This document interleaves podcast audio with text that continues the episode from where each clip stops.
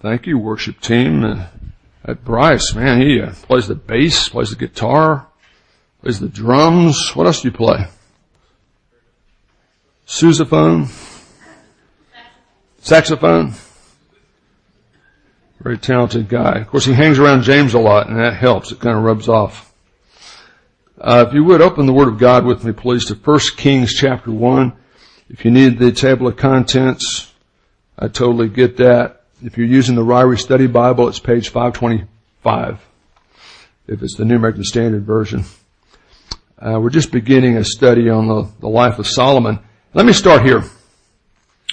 Um, a couple of weeks ago in John chapter 9, we saw the apostles assuming that a man who had been born blind must have sinned seriously in the womb or his parents must have committed some very serious sin during his pregnancy. That was their operating assumption. Our Lord Jesus says the whole premise that serious personal sin in this life always directly is connected to serious personal suffering is just false. It's a lot more complicated than that. I mean, there are times when we do something stupid and sinful and selfish and we get caught or we suffer the harm that uh, was done directly, and that can and does happen. But the reality is, in most cases, there are lots of other factors involved. So it's very wrong to condemn everybody who's seriously suffering with a disease or a uh, relational issue or some other horrible thing in their life as if they must have committed some horrible personal sin. It's just not true. Now, we've talked about that often enough around here. I think most of you guys know that. But I'm not sure all of us are as keen and as familiar with the flip side of that as I think we should be. I think we tend to assume that when Christians and or churches, and for most of us that would be you and me and Tanglewood Bible Fellowship Church, most of the time we tend to assume that if Christians and or churches are centered on Christ with integrity, trying to do the right thing, seeking and submitting the will of God, then the details, the issues of our lives will be relatively minor. And whatever difficulties sort of kind of bubble up will be uh, dealt with quickly and easily. Won't be a lot of delay. Won't be a lot of difficulty if your heart's really centered where it needs to be. That assumption is false. It's not biblical. It's not true. And, you know, the common denominator for everyone is, and there are several portions of scripture that lament about the fact that quite often the wicked seem to prosper in this life where the righteous don't.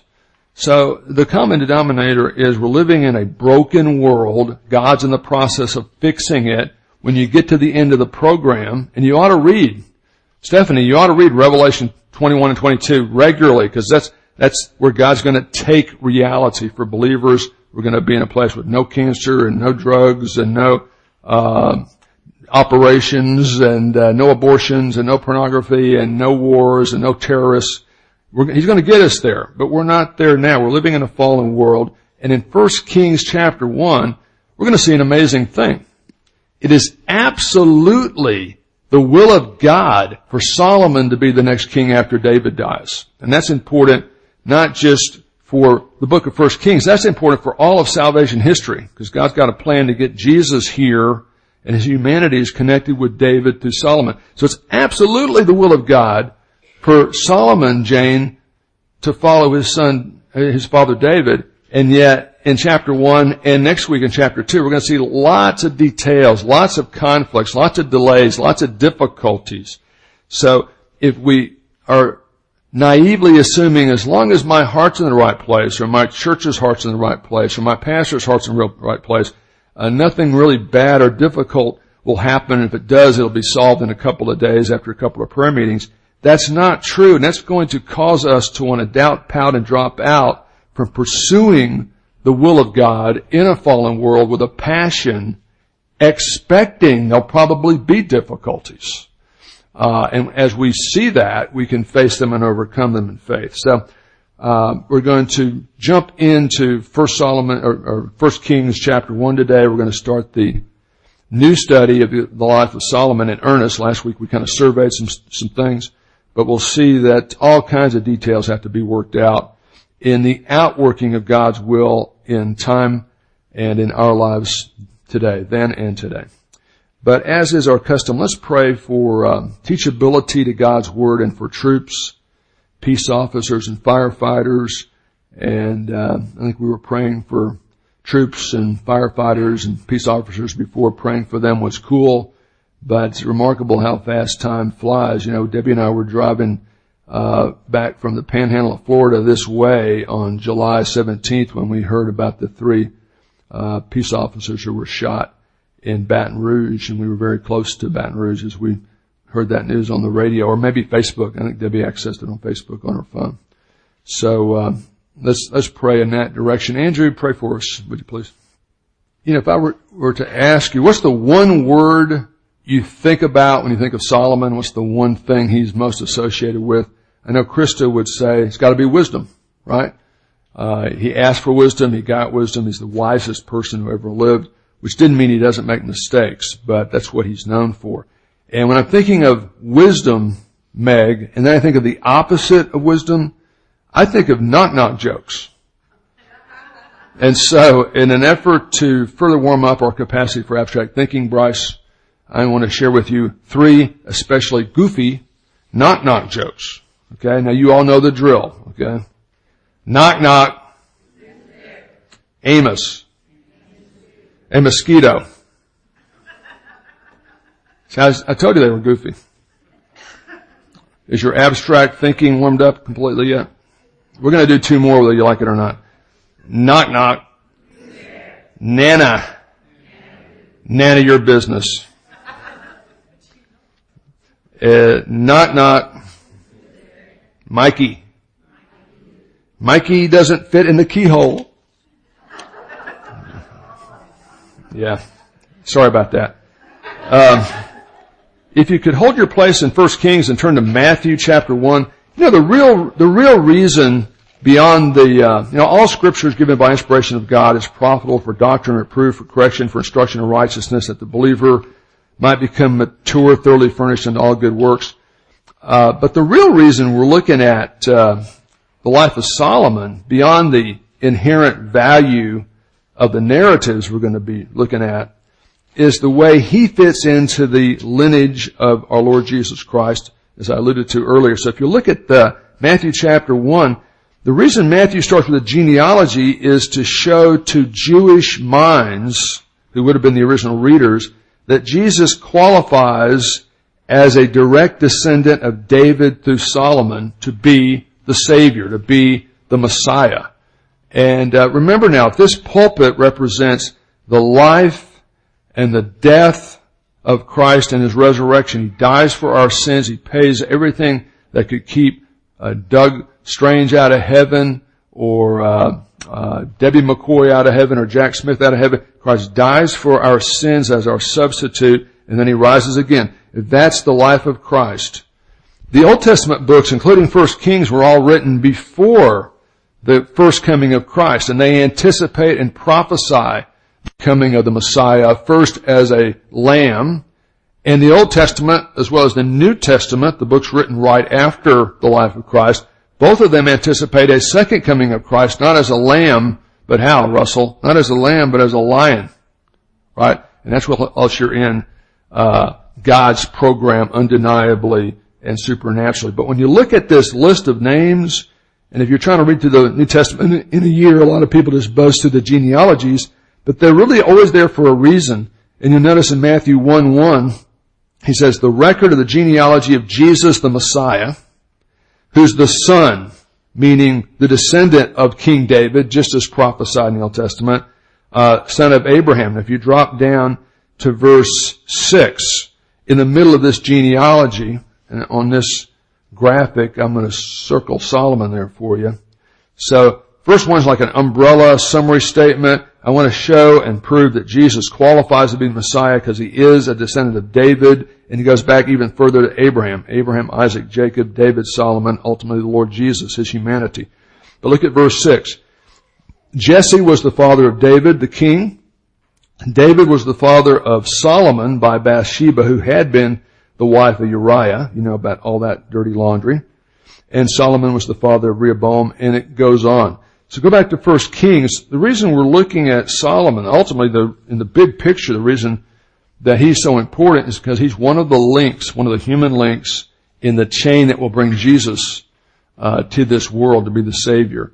And so um, you might think that all the people on that list, Steve, would have had easy lives because they're there for a very, very important reason, much more important than uh, most of the things we do in a daily uh, a routine or really in a whole lifetime. And these people are links in the line, Jenny, to get Jesus here. And yet all these people have issues, as we'll see, and we'll see here in the very earliest days of Solomon's reign. There's all kinds of hassles. So buckle your seatbelt and put your tray in its upright and locked position as you live life, no matter how much faith you've got, no matter how pure your intentions are to honor God. We have 50 53 verses we're going to do in 42 minutes and they break down into three pieces. Pray for me, people. Uh, first we're going to have bad news. Adonijah, the oldest surviving son of David, attempts to seize the throne just before King David's death in view of the king's declining physical health and detached state of mind. That's bad news. Then we have good news. At the urging of Nathan the prophet and Bathsheba, one of his wives, David has Solomon formally anointed as king of Israel, counter Adonai, Adonijah's desires. And then uh, more bad news. It looks like good news, but if you read chapter two, you find out it's bad news. We'll see that next week. The pretender, the guy who pretended to the throne, Adonijah, pretends to reconcile with Solomon after he's formally anointed. And uh, people will just lie to you to your face. And that's something, Christians can do that to you too, you know. So just uh, be prepared. Okay, let's look at that first portion. Verses 1 through 10. Adonijah, one of Solomon's brothers, in fact, he's older than Solomon, attempts to seize the throne just before David's death. Look at verses 1 through 4. Now King David was old, advanced in age, and they covered him with clothes, but he could not keep warm. He's on his, he's on the, the downhill trend. He's not going to be around very much longer, maybe a matter of weeks. Can't keep his temperature up. So watch this. Everybody got their seatbelts buckled? Okay. So his servants said to him, let them seek a young virgin for my lord the king, and let her attend to the king and become his nurse. We're going to put nurse in quotation marks. And let her lie in your bosom that my lord the king may keep warm. And notice David doesn't say no. So they searched for a beautiful girl throughout the entire territory of Israel and they found Abishag, the Shunammite, She's from uh, the northern region, just a little bit north of uh, Nazareth, or at least a little. There's actually one commentary said said northeast and one said southwest. I'm not sure, but it's within kind of a 15 mile radius of Nazareth. They found her and they brought her to the king, and the girl was very beautiful, and she became the king's nurse and served him. But the king did not cohabit, and you all know what that means, with her. Uh, Abishag and David. Um, what are we going to say about that? I think I want to say uh, it's not ideal at a lot of different levels. Um, I would say it was SOP, but it's still sketchy. It's funny. Uh, even the MacArthur Study Bible points out that this kind of thing was recognized as medical, as a proper medical procedure in that day, and they mention uh, a Greek doctor of the first century, Galen, and the Jewish historian Josephus, who talk about things like that.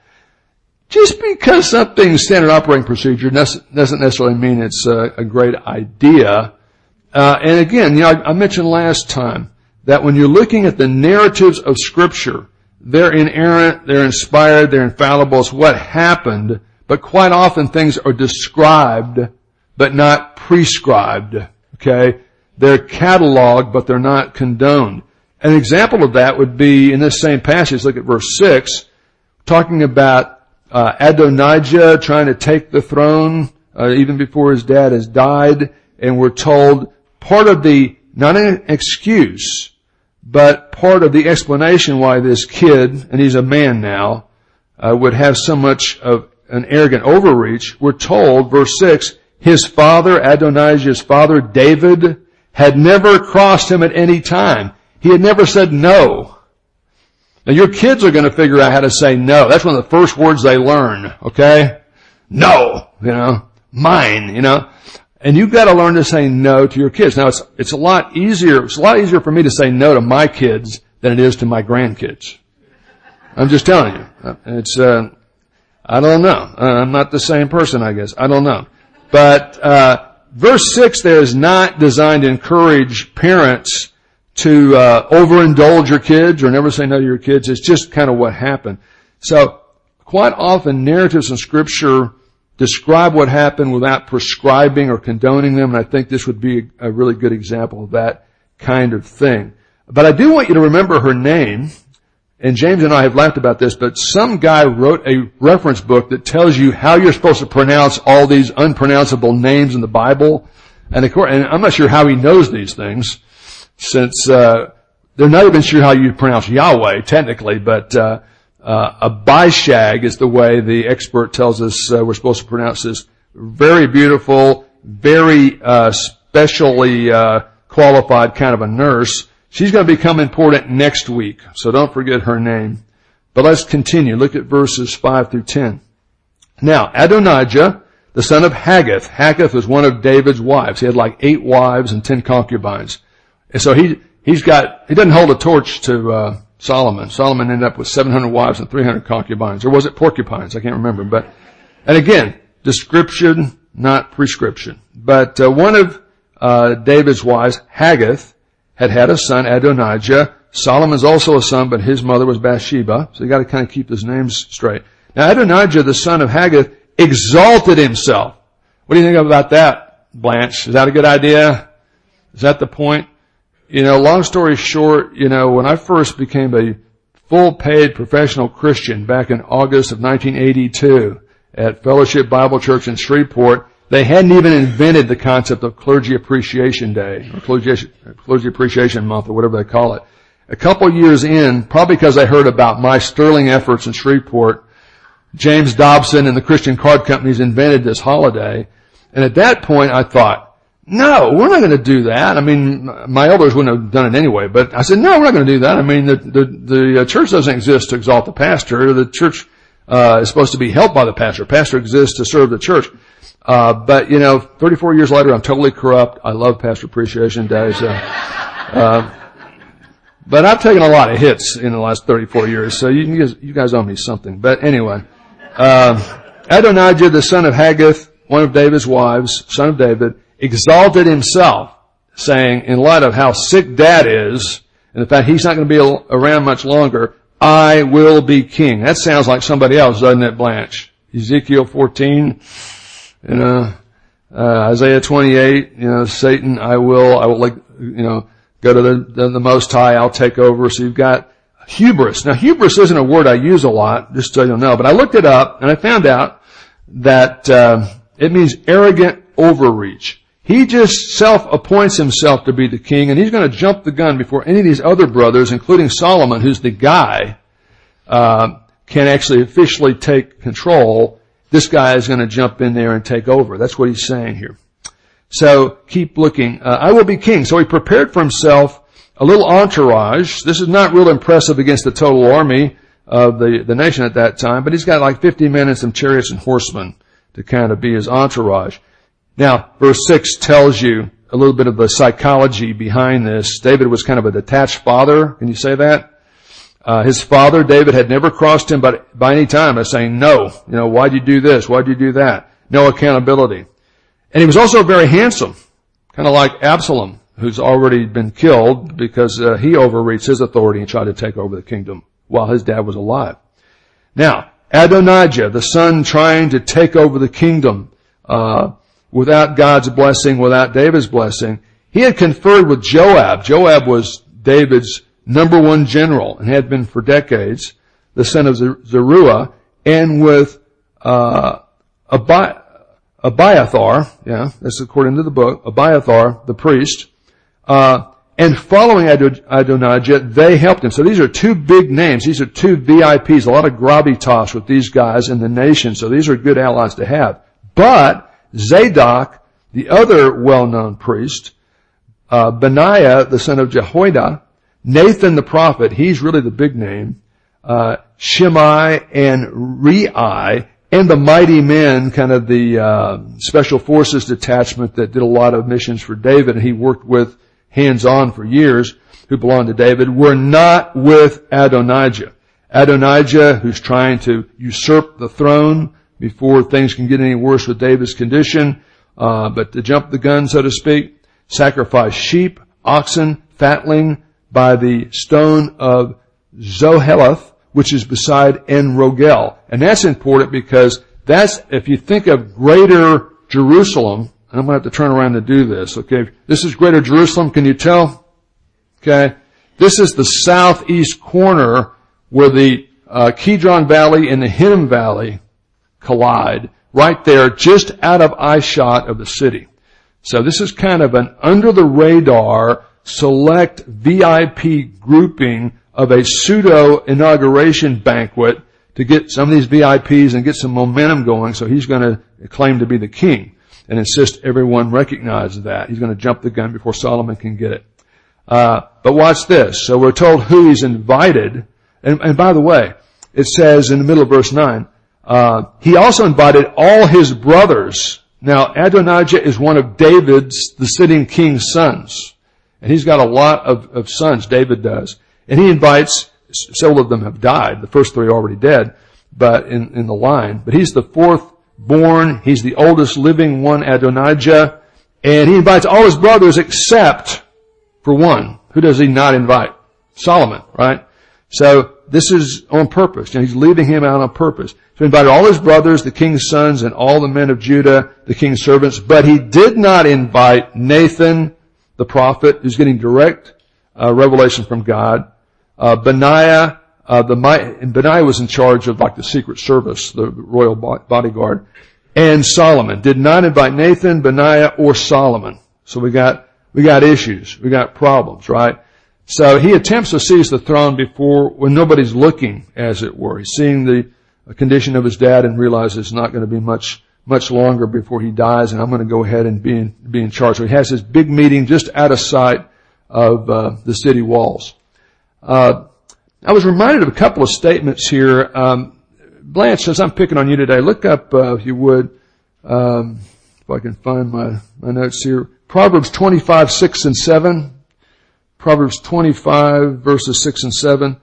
And then, uh, the Lord Jesus says something about this. He says this is a more practical, more generic kind of a setting. We're not talking about taking over royalty, but Jesus says when he noticed how the guests picked the places of honor at the table, uh, at a big Jewish banquet, he told them this parable, Jesus did. When someone invites you to a wedding feast, do not take the place of honor. Because a person more distinguished than you may have been invited, and if so, the host who invited both of you, you and the bigger VIP, will come and say to you, give this man your seat. You're sitting in the wrong seat. You don't belong in that seat. Uh, then humiliated, you'll have to take the least important place. But when you are invited, take the lowest place. Don't uh, pull rank. So that when your host comes, he will say to you, friend, move up to a better place. Then you'll be honored in the presence of all your fellow guests. Just a pragmatic thing. For everyone who exalts himself will be humbled, and he who humbles himself will be exalted. Okay, what does the proverb say there?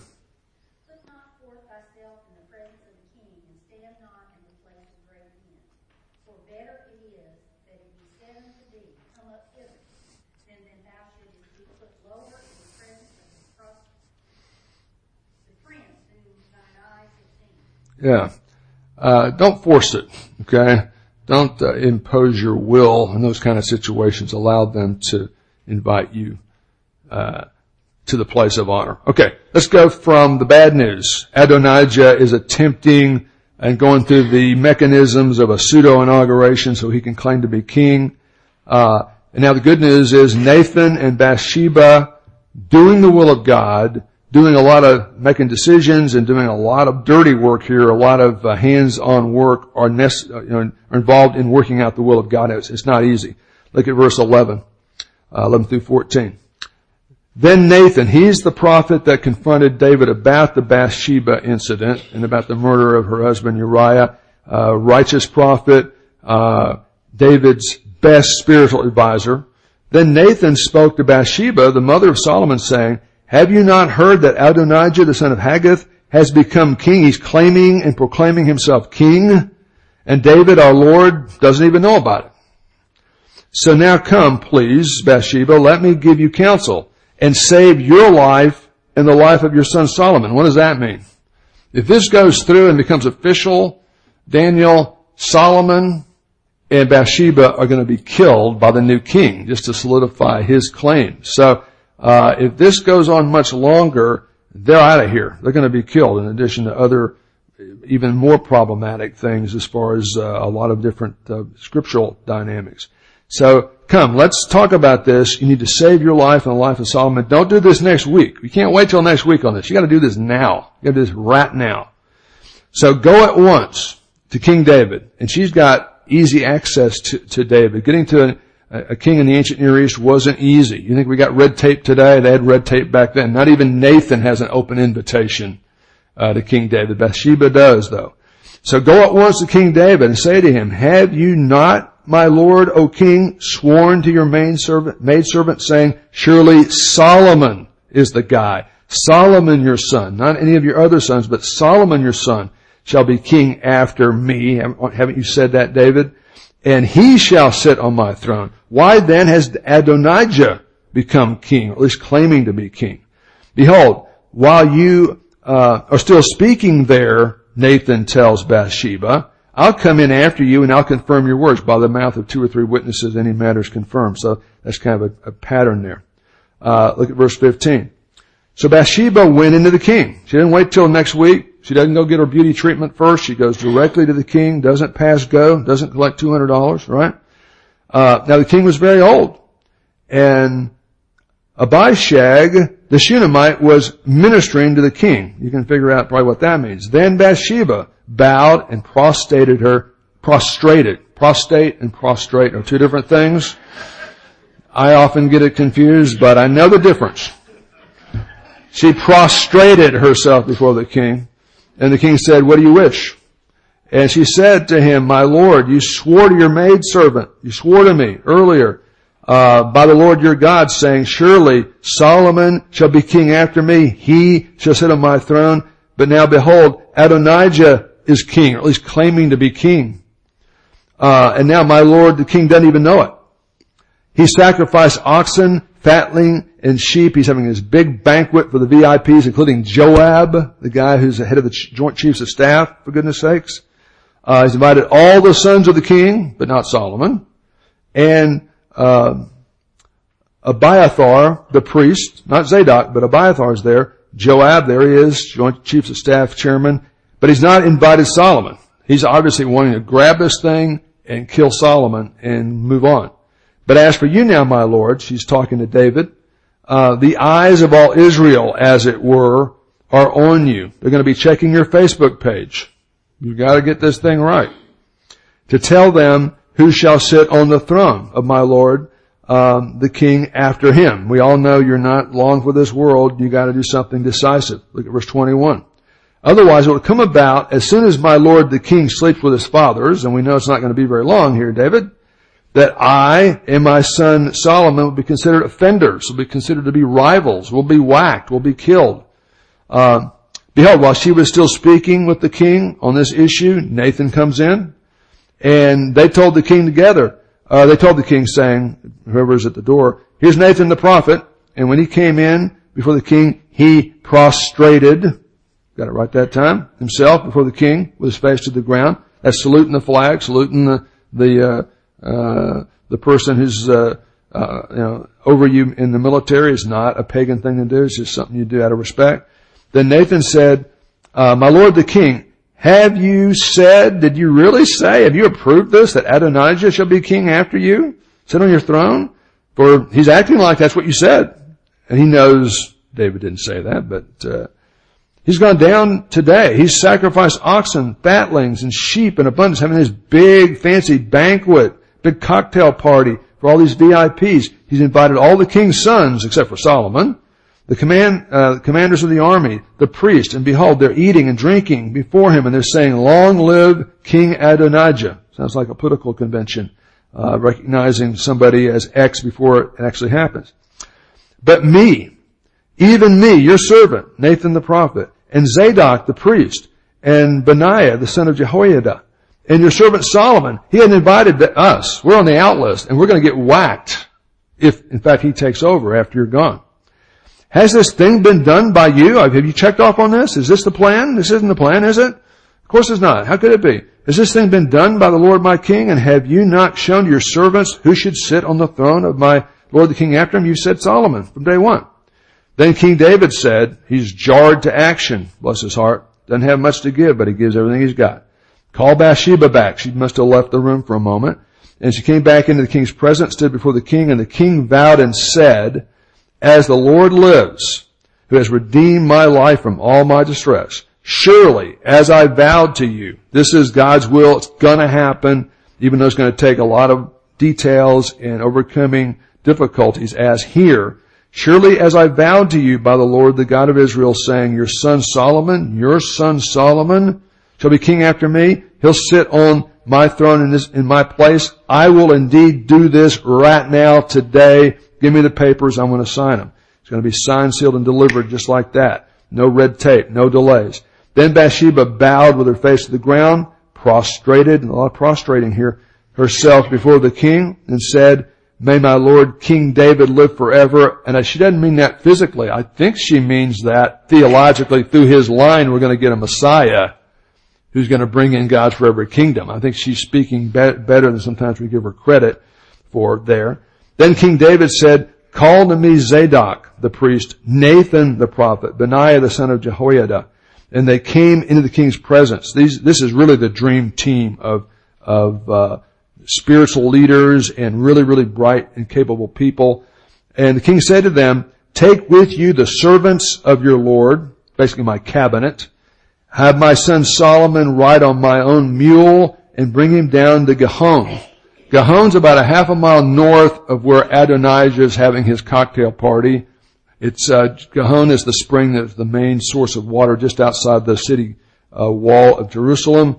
And riding a mule doesn't sound as good as flying in on Air Force One, does it, Anthony? But it's exactly the same thing in that context. Okay, Adonijah is you know doing this on his own. He's exalting himself. He's surrounding himself with some people that are a little bit sketchy, and they're going to do this by stealth.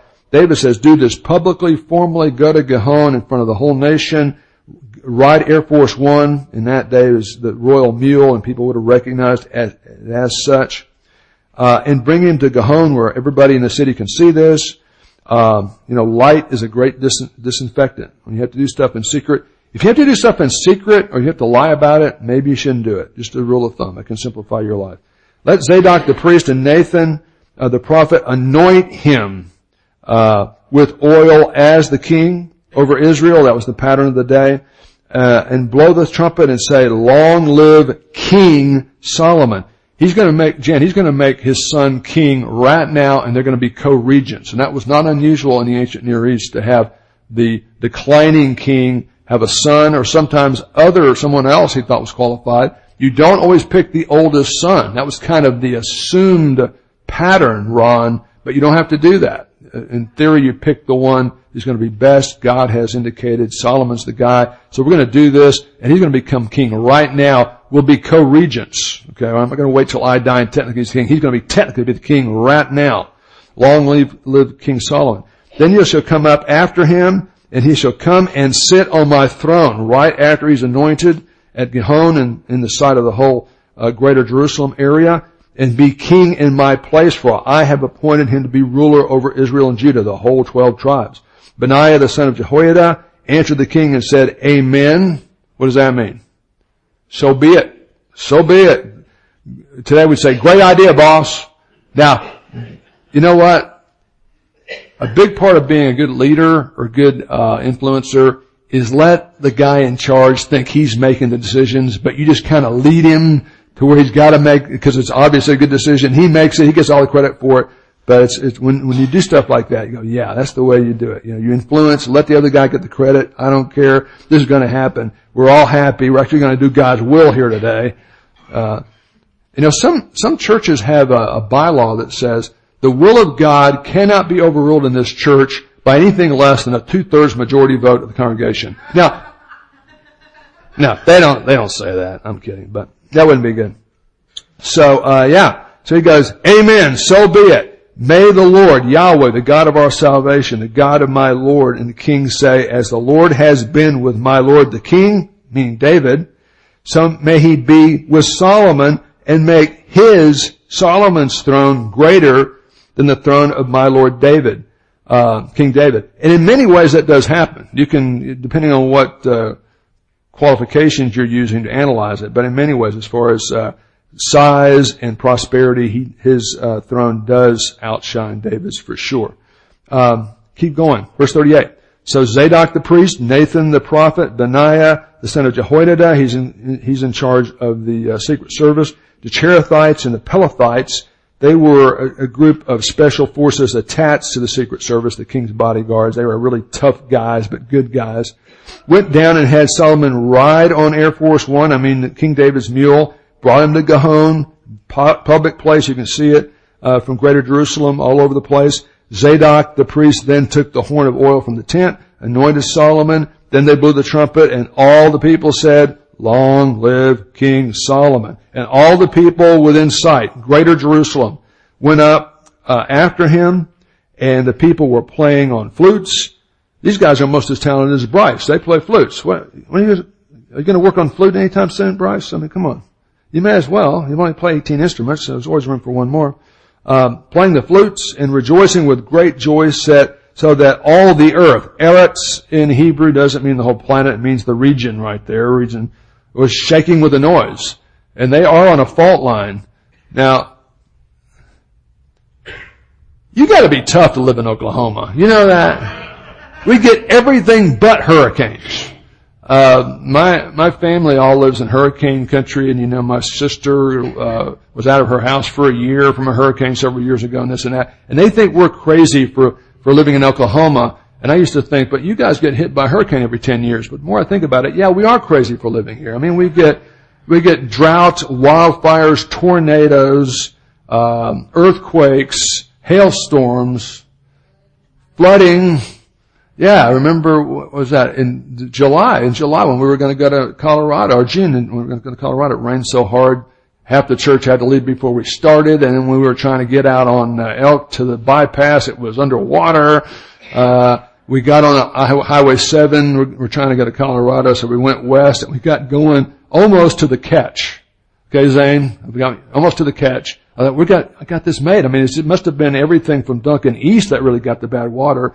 And then we saw a fire truck that closed Highway 7, said, no, you gotta go back. You can't, you know, Lawton's underwater. But we eventually, we, we went, uh, we, we, uh, went north to Chickasha and eventually got on 40. We got to Colorado. It took us like four days, but it was all great, you know. Uh, we took the long while. But yeah, man, uh, there, so the earth's shaking. Now this is, uh, above board, signed, sealed, and delivered. No argument, uh, no debate. I mean, he's the king, and that's it, and everybody knows it.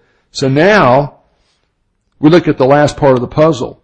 Adonijah, who exalted himself and tried to preemptively steal the throne, has, because of God's will worked out by a lot of decisions and initiative by a lot of people, been thwarted. I can't say that word either. Uh, Solomon's become the king, and now and I made this up all by myself. The pretender to the throne, Adonijah, pretends to reconcile with Solomon. People will lie to your face. Beware. Don't be that kind of person. Now Adonijah and all the guests, they're still blissfully unaware. This guy's got a plan. He thinks he's got it wired. Adonijah thinks he's got it wired. Okay? Adonijah and all the guests who were with him heard it, heard the noise, the tumult, a half mile away, as they finished eating, you know, at their cocktail party. When Joab, big military leader, big friend of David, but gets a little excessively violent, kind of like David does, and here he's gone over to the dark side, heard the sound of the trumpet, he said, why is the city making such an uproar? I never heard anything like that in Jerusalem. Hmm.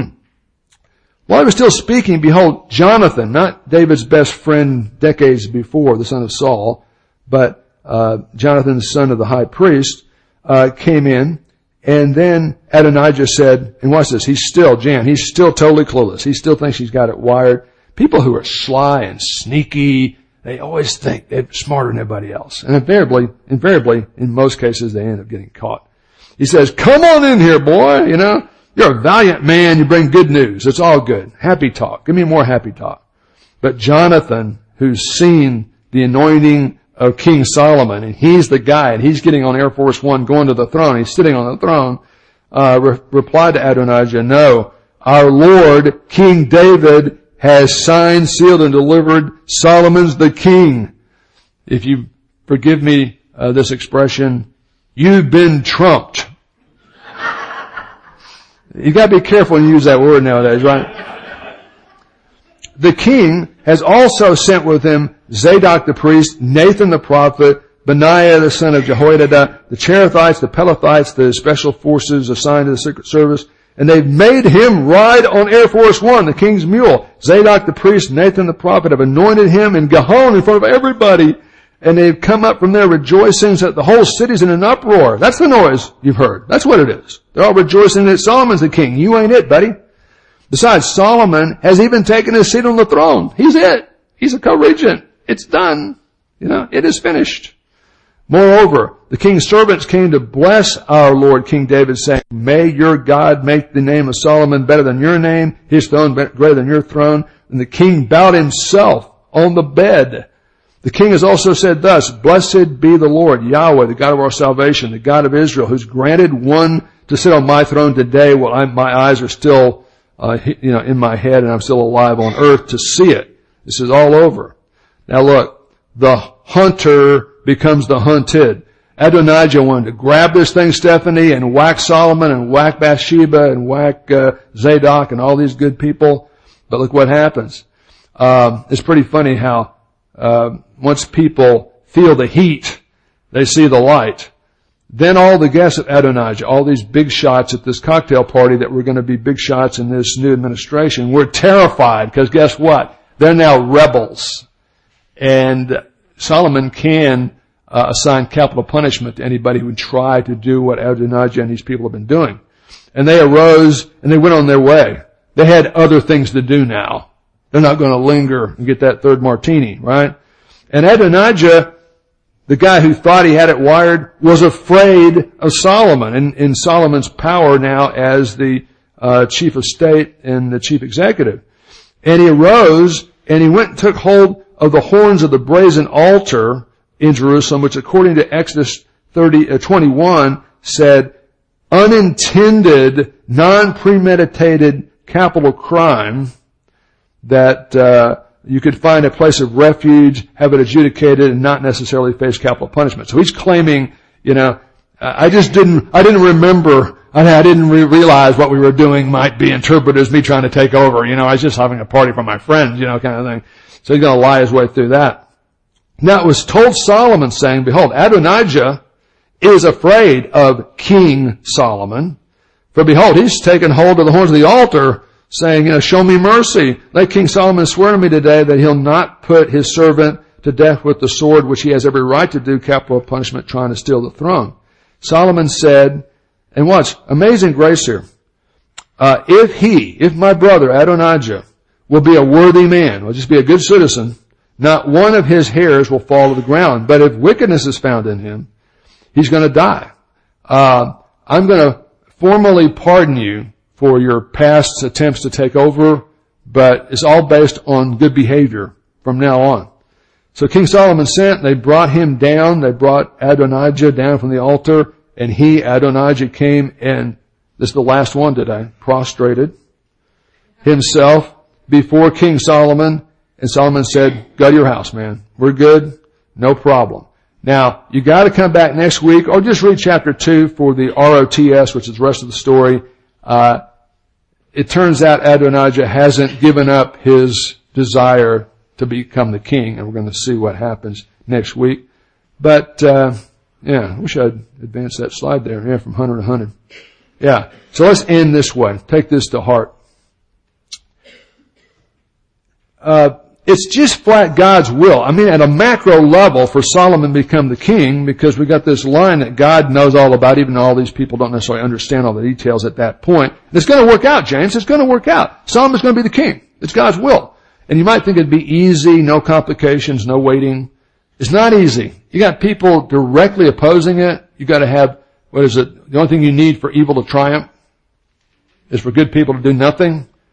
Theoretically, if they'd sat on their hands here, we would have had a whole different situation. Now, I understand God's sovereignty, I understand that, but the outworking of God's sovereign plan includes choices, decisions, initiative by His people, and if you're trying to do the right thing, it won't always be easy.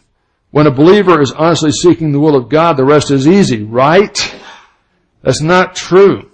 Uh, it's God's will for Solomon to be David's successor, to be a link in the genetic chain to Jesus.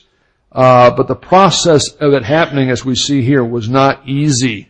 Involved a lot of initiative, decisions, and actions by good people. So you need to punt the idea, the concept that if, that if I'm seeking God's will as a believer in Christ, everything's going to be simple and easy because, in the words of our favorite uh, theologian Mike Gundy, it ain't true. Now, some of you remember 2007 we had Bobby Reid was a quarterback, and he was he was underperforming, so they put Zach Johnson in. And it was the day of the uh, Texas Tech game. I think we won uh, that game at home only because Michael Crabtree dropped a touchdown pass last play of the game in the goal in the end zone. But that was a big win for us. And he goes into the press conference. You think he's going to talk about the game and the team, but he pulls out this uh, article that had been written about Bobby Reid and all this stuff and it really kind of put Bobby Reid down. And a lot of the stuff in the article just wasn't true. Bobby Reid had underperformed, and he ended up uh, being benched. But a lot of other the stuff, other, the other stuff in that article, and so you've got what we call in OSU circles the rant, and that he kind of put OSU kind of on the map at, a, at one level, at a national level. Everybody's talking about it. They thought it was funny or crazy or whatever, because uh, he's just ranting for like 10 or 15 minutes about this thing. But you know, he never cussed, which was pretty remarkable. Still can't hardly believe that. Uh, you can watch it on YouTube if you want to. But uh, toward the end of that, he said, you know, uh, you did this, you did this, but it ain't true, it ain't true. And so that, that was kind of his famous uh, statement there. So let me finish this way. Um, beyond just you trying to work out things in your life as a believer, think about it this way. You hear people talk about easy believism. You Christians believe in easy believism. Just believe in Jesus and everything's fine. It's not easy to believe. It's not easy to believe in Jesus as Savior. You gotta trust in someone you've never seen for your eternal welfare. Okay? I'm, I'm, it's hard for me to trust somebody for ten dollars. You give them ten dollars, you never see it again. Somebody said if you give somebody a friend ten dollars, you never see him again. It was worth it. You know, I mean, really. I mean, I'm just cynical in my life, you know, but I mean, you're trusting someone you've never seen for your eternal welfare and where you're going to go after you die. And you are going to die eventually unless the rapture happens. It's not easy. The Holy Spirit has to do all kinds of stuff to convict you of sin, righteousness, and judgment. In our culture today, it's almost impossible to believe in Christ because you've got to recognize you're a sinner. You can't even use that word anymore. It's on you. It's your fault and you can't fix it by being more religious or a nicer person or trying harder or piling good works on the edifice of your sinful status. You gotta believe all that stuff before you're gonna trust Jesus to be your Savior, daring to believe He died to pay your sin debt, rose again, and through Him alone, all your sins can be forgiven. Now here's an amazing thing. This pulpit represents Jesus' life, death, and resurrection, right? Okay. I was born at a very young age, very close to my mother at the time in 1953. And uh, my wife told me I'm going to live to be 100 because I looked half dead at 50. So I'm going to obviously live to be 2053. How many of my sins were future when Christ died on the cross? How many did he pay for? When I trusted him as a nine-year-old kid, how many were forgiven? All the ones he died for. I think David in his call to worship prayer alluded to that, uh, tangentially maybe, but talked about the blessing of being forgiven. Yeah, that's what we're talking about. But you're trusting someone to do that for you you've never seen before. That's not easy. And as I said, with a culture that denies kind of personal uh, accountability anymore, it makes it even harder to even realize you need a Savior. So it's not easy to come to faith, and it's not easy to live the faith. In fact, if anything, as our culture gets more and more secular, it becomes harder to live out the faith. Uh, so much of the things that were clearly right and wrong, good and bad, 50 years ago, now they totally flipped. I mean, good is called evil, evil is called good, and it's not easy. The idea is easy. Now, I, I do think he gives us a wonderfully light load in the sense that believers who are abiding in Christ have peace of mind. What's that worth to you? Okay? Um, we have the peace of God. We can have self-respect without self-worship. We can you would be diligently loving the Lord without noticing how wonderful we are because we're focusing on how great He is. And of course the supreme benefit is regardless of whatever disease, disasters, accidents, or uh, terrible things happen to you in this life, we've got all eternity with the risen Savior. But punt this idea, it's easy to believe, it's easy to be a Christian, and if you're really doing the right things, nothing very difficult will happen to you. If you look at this set of believers, I know we've got a lot of people gone for Labor Day weekend, but Carla and Rick come to mind instantly. But I can think of 10 other examples. I mean, we're getting ready to go to Puebla in 1999, last uh, Friday in August, when we get a phone call about noon that Bill and Joe were in that car wreck. And of course, she dies a week later, and he dies a couple weeks after that. Uh, and they were very, very, very close to me and very, very uh, integral to this church. And that was like just ripping to my best friends, uh, just breaking my heart. You know, uh, we've had a lot of horrible things happen to people in this church. But you know what? I think the the light of Christ can shine brightest when it's set against a black background. All things work together for good to those who are called, to those who uh, are called according to his purpose. So, uh, buckle your seatbelt. Be ready for a wild ride. Let's have realistic expectations about reality, but let's uh, focus our our eyes on Jesus, the author and finisher of the faith, who for the joy set before him endured the cross, despising the shame, and now he sits at the, the right hand of the throne of the Father. Let's have a word of prayer. Father, help us to to uh, have realistic expectations about life in a fallen world in finite bodies. But help us to realize that you've overcome the world. Uh, as the Lord Jesus says, in this world you're going to have tribulation, but rejoice because I've overcome the world. And so help us not to just have a grim resignation to put up with the hassles of next week.